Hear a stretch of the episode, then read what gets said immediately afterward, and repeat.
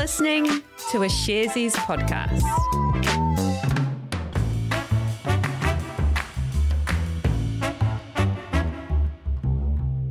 Tēnā tātou katoa. It's Monday, the 21st of February. You are listening to Recap, brought to you by Sharesies. Sharesies is a wealth development platform where our purpose is to create financial empowerment for everyone. Here is the disclaimer. Investing involves risk. You aren't guaranteed to make money and you might lose the money you started with. Any information we provide is general only and current at the time. If you're looking for help with your investment choices, we recommend talking to a licensed financial advice provider. G'day there, Alice. Hey Jose, how's it going? Yeah, it's going really well. It's another hot day here in Auckland, and I'm sweating in my little room, but it's okay. you just had an earthquake. Yeah, well, apparently I didn't feel a thing, but um, according to messages from colleagues, there was a wee shake in Wellington. Oh, well, I'm glad you, you. I'm glad you're safe anyway. And a lot of results coming out this week in New Zealand, just as an FYI. Uh, Alice, can you give us a bit of a preview of some of the companies reporting in the next couple of days? Yeah, well, there are there is quite a long list of companies actually due to report their latest financials this week on the New Zealand Stock Exchange. Uh, you can find sort of a list of this on the exchange's website. But um, to give you an example of a few companies, we're expected to hear from the likes of uh, Mercury, Meridian Energy, Spark, NZME, Comvita, um, Auckland International Airport, and Sky TV. Yeah, yeah, definitely. And we're going to be reporting on uh, some of those. So we're also going to be talking, just as a heads up, uh, a little bit with uh, Mark Malpass, who is the CEO of Steel and Tube Limited. They are releasing their half year results on Wednesday, so he'll be part of the uh, the podcast on that day. Yeah, and at the end of the week, we'll also be chatting to Greg Foran, who is the CEO of Air New Zealand, uh, and that will be on Casual Friday. We'll be chatting about the company's half year results uh, that are due out on Thursday. Yeah, it's going to be a great end to the week. Thank you very much, Alice. But in the meantime, I hear there's been some results released in the New Zealand market today. Alice, what's the latest? Mm, You're right. Uh, and among them was A2 Milk Company. The premium dairy company released its half year results this morning. These were for the six months that ended on the 31st of December 2021. And A2 Milk is one of those companies that's had a challenging last 18 months. Its share price fell from a high of around $21 in July 2020 to about $6 in May 2021. That's right. The pandemic created a, lot of disruption for A2 Milk. Uh, first, basically, one of its key supply chains called the Daigou was completely dried up when international travel ground to a halt. Uh, now, on top of that, the market in China for infant milk powder, which is an important market for A2 Milk, has changed and created its own challenges. So, for example, there's been a reduction in birth rates in China, and as a result, there hasn't been as much growth in demand for infant formula as expected. And since then, the business really has had to adapt, eh? Yeah, that's right. And back in October, the company said that it had reviewed its brand positioning and basically revamped its growth strategy to adjust for these changes. Right. So, okay, tell me about these results today. Uh, that, the company said that its first half results were in line with expectations. Uh, revenue for the six months came in at about $660.5 million. That was down 2.5% compared to the same period a year earlier. But uh, this was as expected. Uh, the company had indicated earlier that revenue would be, quote, marginally lower, unquote. And what about the company's profits? EBITDA, so earnings before interest, tax, depreciation, and amortization, that came in at $97.6 million, down about 45% from a year earlier. Uh, meanwhile, net profit actually halved, falling 50% to come in at $59.6 million. Uh, so, overall, both the company's profits and profitability reduced, um, as seen by its margins falling year on year, too. Uh, what do you mean by that? So the EBITDA to sales margin came in at 14.8% this six months. That's compared to 26.4% in the same period the prior year. Now, basically, what this number means is that for every $1 of sales that A2 Milk makes, 14.8 cents of that goes towards EBITDA. Uh, the, the remaining amount is kind of sucked out to cover expenses. But a year earlier, A2 Milk was making 26.4 cents of EBITDA per $1 of sales. So you can see that the company's profitability, or how much uh, money per dollar of sales mm. going towards EBITDA, um, has fallen year on year. Great, great breakdown. Thank you. What did A2 Milk say about all the challenges it's been facing? Yeah, the company said there's challenging and volatile market conditions. Uh, so, for example, they pointed to the market for infant milk formula in China. They said it's declined in value by about 3% during the half year. Now, this has been heavily impacted by China's lower birth rate. A2 Milk said that there had been an 18% decrease in births in 2020 and a further 11.5% decrease in 2021. Now, A2 Milk noted, though, that despite these challenging market market dynamics, its performance for the half year in China was encouraging. Hmm. And how about COVID? The company said that COVID 19 continues to impact its supply chains and that this is a key risk to the second half of the financial year. And did A2 Milk say much about its outlook for the rest of the financial year?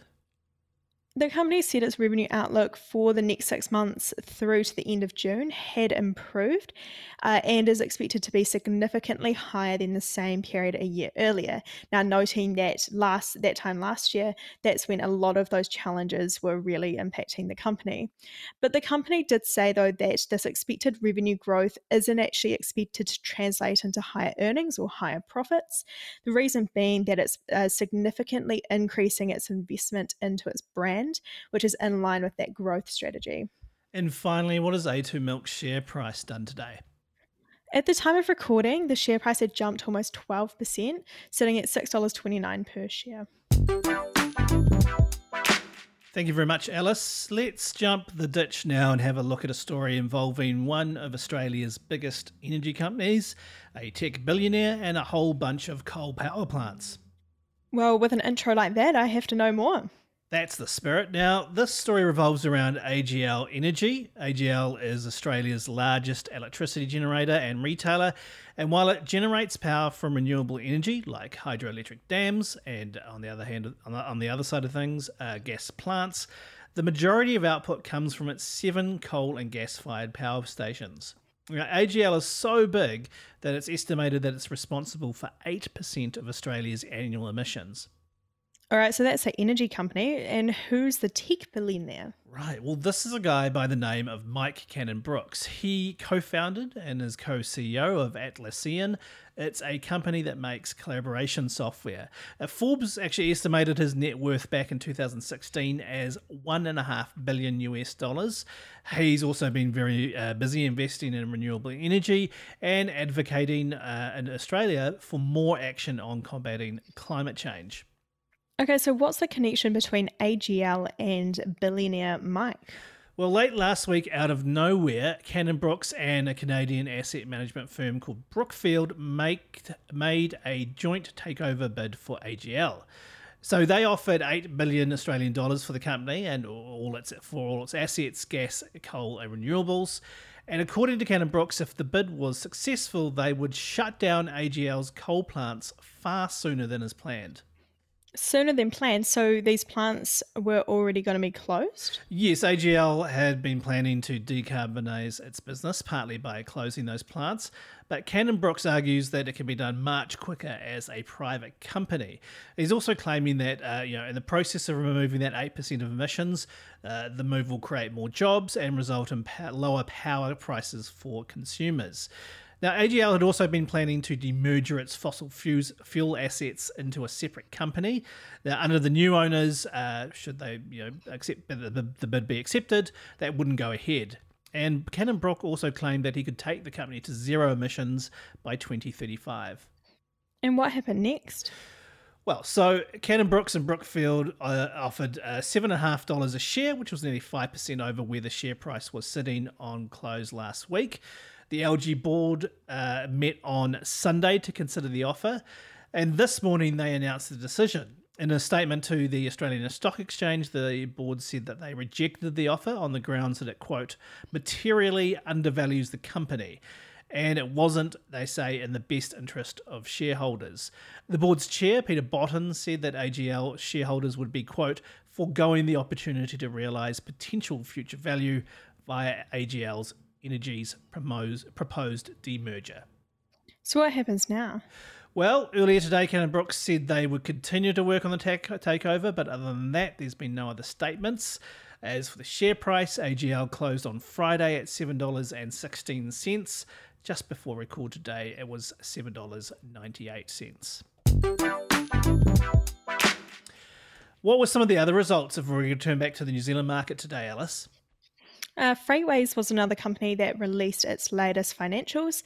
Uh, again, just like A2 Milk, these were for the half year to the end of December 2021. And Freightways is the courier company, right?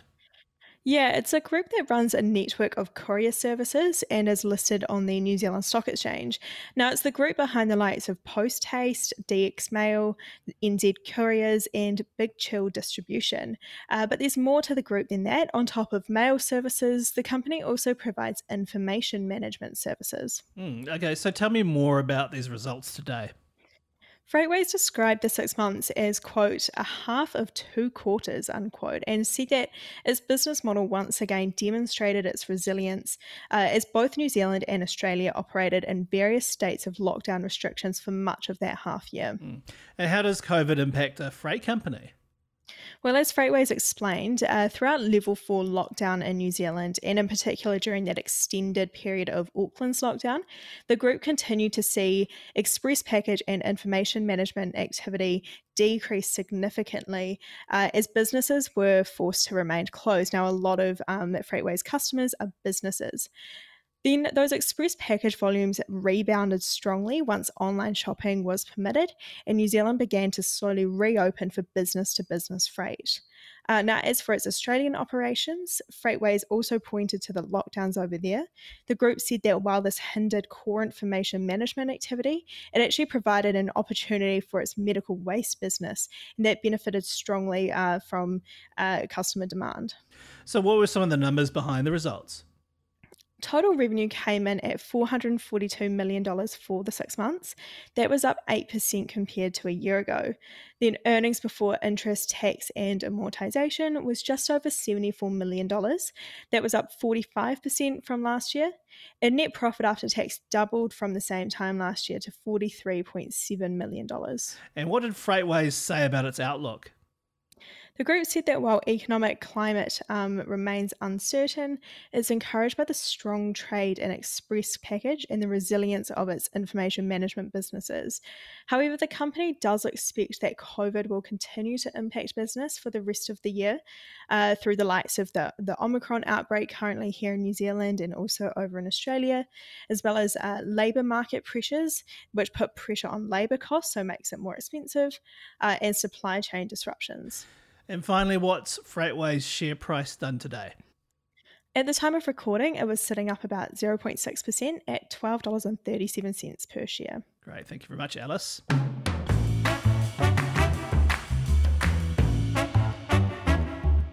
And that was recap for the 21st of February. Thanks so much for listening. Uh, it'd be a great help if you gave us a rating and review on Apple Podcasts. Our email is recap at sharesies.co.nz.